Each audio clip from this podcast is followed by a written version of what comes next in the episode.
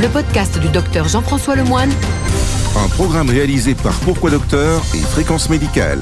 en partenariat avec le groupe Vive. Bonjour à toutes et à tous. Au sommaire de mon podcast, le président s'est adressé pour la première fois aux Français sur la Covid le 12 mars 2020. Un discours qui contenait de nombreuses informations pour la suite. On en fera une analyse à la lumière de ce qu'il s'est passé depuis.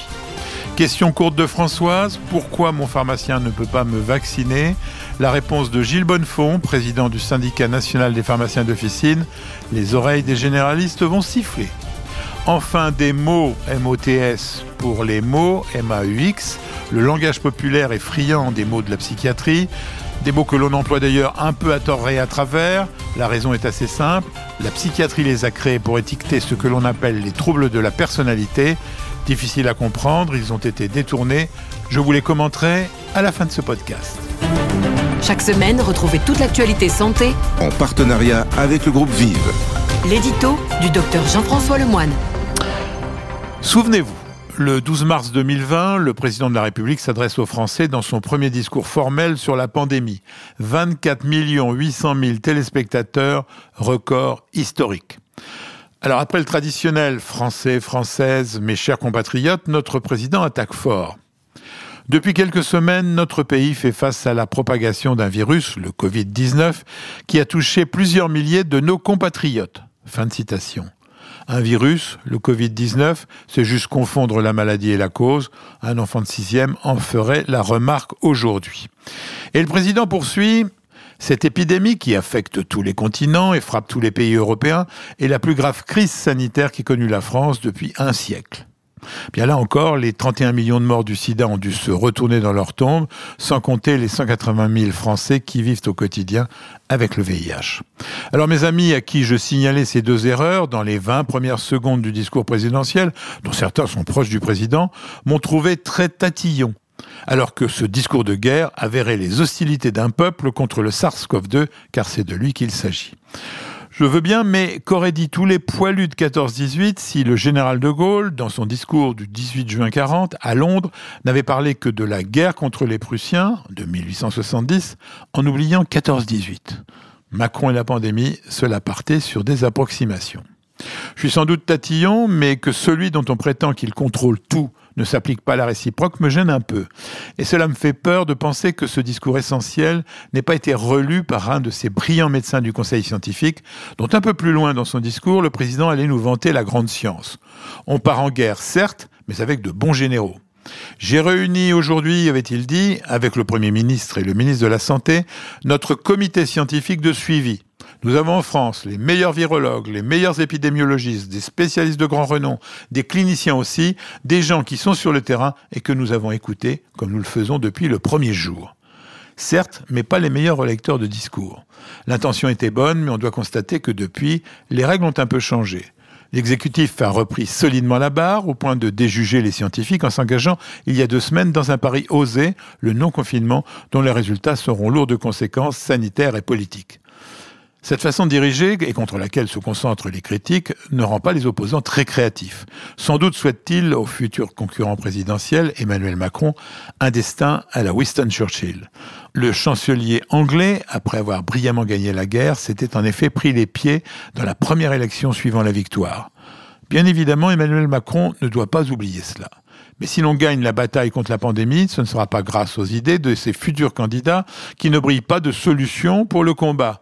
Alors que c'est pourtant maintenant qu'il faut être inventif pour réformer vite le monde hospitalier qui va ressortir exsangue de la bataille, proposer aussi des solutions pour mettre un terme à ce que le professeur Bourdillon, ancien directeur de Santé publique France, considère comme un millefeuille institutionnel mis en place et qui a généré des dysfonctionnements dans la campagne de vaccination. Pas qu'elle d'ailleurs, aurait-il pu ajouter, mais aussi toute la gestion de notre système de santé, dont ce millefeuille est la gangrène. Comme disait Victor Hugo, le propre de la pruderie est de mettre d'autant plus de fonctionnaires que la forteresse est moins menacée. Enfin, dernière allusion au discours du 12 mars, Emmanuel Macron, je compte sur vous pour respecter les consignes qui sont et seront données par les autorités, et en particulier ces fameux gestes barrières contre le virus. Elles sont aujourd'hui encore trop peu appliquées. Cela veut dire se laver les mains suffisamment longtemps avec du savon ou des gels hydroalcooliques. Emmanuel Macron oublie tout simplement de citer le masque. C'est vrai qu'il était à l'époque décrié par les scientifiques proches du pouvoir. Un oubli. Loin de moi toutefois la prétention de détenir la vérité, car il ajoute aussi des équipes sont également à pied d'œuvre pour inventer un vaccin. Il ne pourra pas voir le jour avant plusieurs mois, mais il est porteur de grands espoirs. J'avais trouvé à l'époque, et je l'avais dit, cette prédiction complètement surréaliste quant au délai. Eh bien, autant pour moi, neuf mois plus tard, on commençait à vacciner. Et dans ce discours, on peut aussi retenir cette clairvoyance, alors que ce 12 mars, il était difficile d'y croire. Chaque semaine, trois podcasts santé. En partenariat avec le groupe Vive. La question du docteur Jean-François Lemoine. C'est Françoise qui représente de nombreux internautes qui nous posent cette question toute simple, mais d'importance. Pourquoi mon pharmacien qui va donner les doses de vaccin au médecin généraliste ne peut-il pas me vacciner? Il me connaît bien, on doit le juger incompétent alors qu'il m'a vacciné contre la grippe. Et d'ailleurs, d'après ce que je vois tous les soirs à la télé, cette vaccination ne me semble pas très compliquée. La réponse pour Françoise de Gilles Bonnefond, président du syndicat national des pharmaciens d'officine. Sa pharmacie est à Montélimar. Ben oui, ça paraît euh, l'évidence. C'est-à-dire, euh, aujourd'hui, on retarde l'accès euh, à la vaccination pour tous les autres professionnels de santé, hormis les médecins. Donc, il n'y a que les médecins qui peuvent vacciner aujourd'hui, y compris dans les centres. Les infirmiers qui vaccinent doivent le faire sur la présence d'un médecin. Donc c'est assez incompréhensible parce que on a à peu près vacciné 200 millions, 250 millions de personnes dans le monde, dont le vaccin, on le connaît. Il y a très peu d'effets secondaires, il est sûr, et tout le monde veut se faire vacciner. Donc si on veut remplir cette mission, il faut que tous les professionnels qui ont la confiance des patients, qui sont à proximité des patients, puissent se vacciner euh, contre la Covid. Ça permettra de faire des parcours plus simples, plus courts, plus pratique et chacun pourra choisir son professionnel de santé. Donc on retarde, bah, on va le dire, c'est les médecins euh, qui euh, veulent absolument garder le, monopole de la vaccination sur la Covid. On ne comprend pas pourquoi, d'autant plus qu'ils le disent eux-mêmes. Ils n'ont pas le temps de le faire parce qu'ils sont déjà débordés dans leur cabinet et dégager une demi-journée de vaccination euh, de, de travail pour le remplacer par la vaccination n'est pas très pratique pour eux. Donc on laisse faire euh, les professionnels de santé, le patient choisit. S'il veut se faire vacciner chez son médecin, il va chez son médecin. S'il veut se faire vacciner à la pharmacie, il va à la pharmacie. Et là, les choses sont tout à fait simples. Alors qu'on fait des centres de vaccination qui coûtent très très cher, euh, qui sont compliqués à, à gérer et qui sont loin des patients. Donc tout ça, c'est de la mauvaise organisation. C'est extrêmement grave ce que vous nous révélez. Ce blocage, il est d'ordre financier et affectif parce qu'en fait, les instances généralistes sont en train de vous taxer d'incompétence.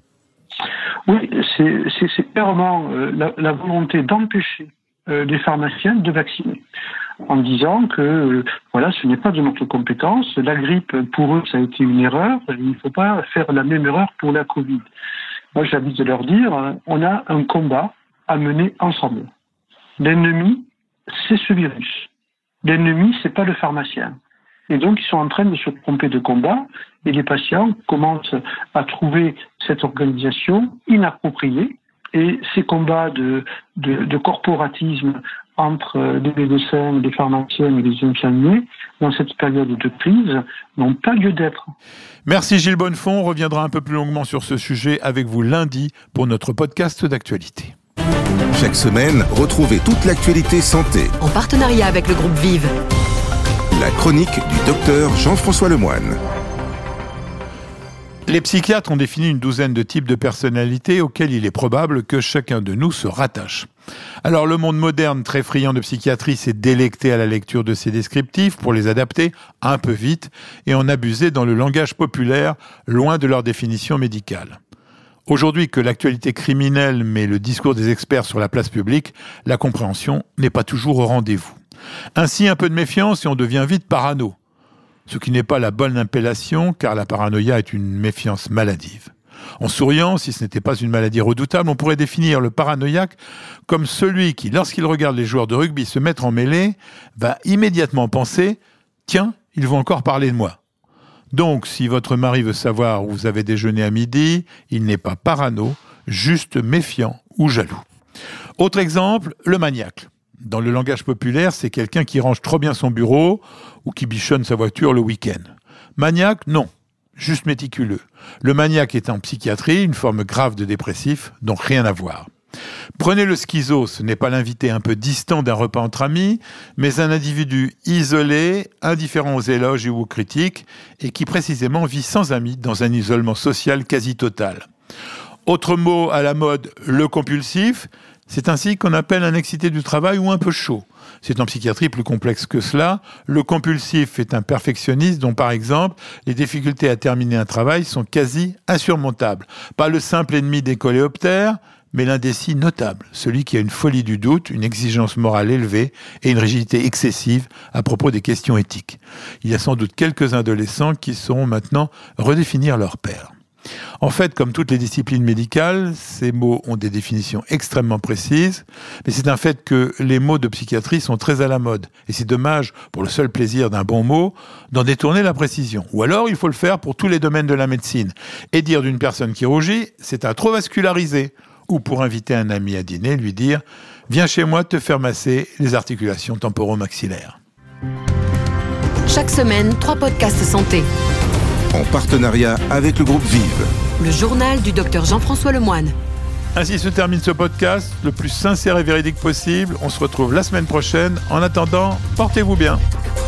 Le podcast du docteur Jean-François Lemoine.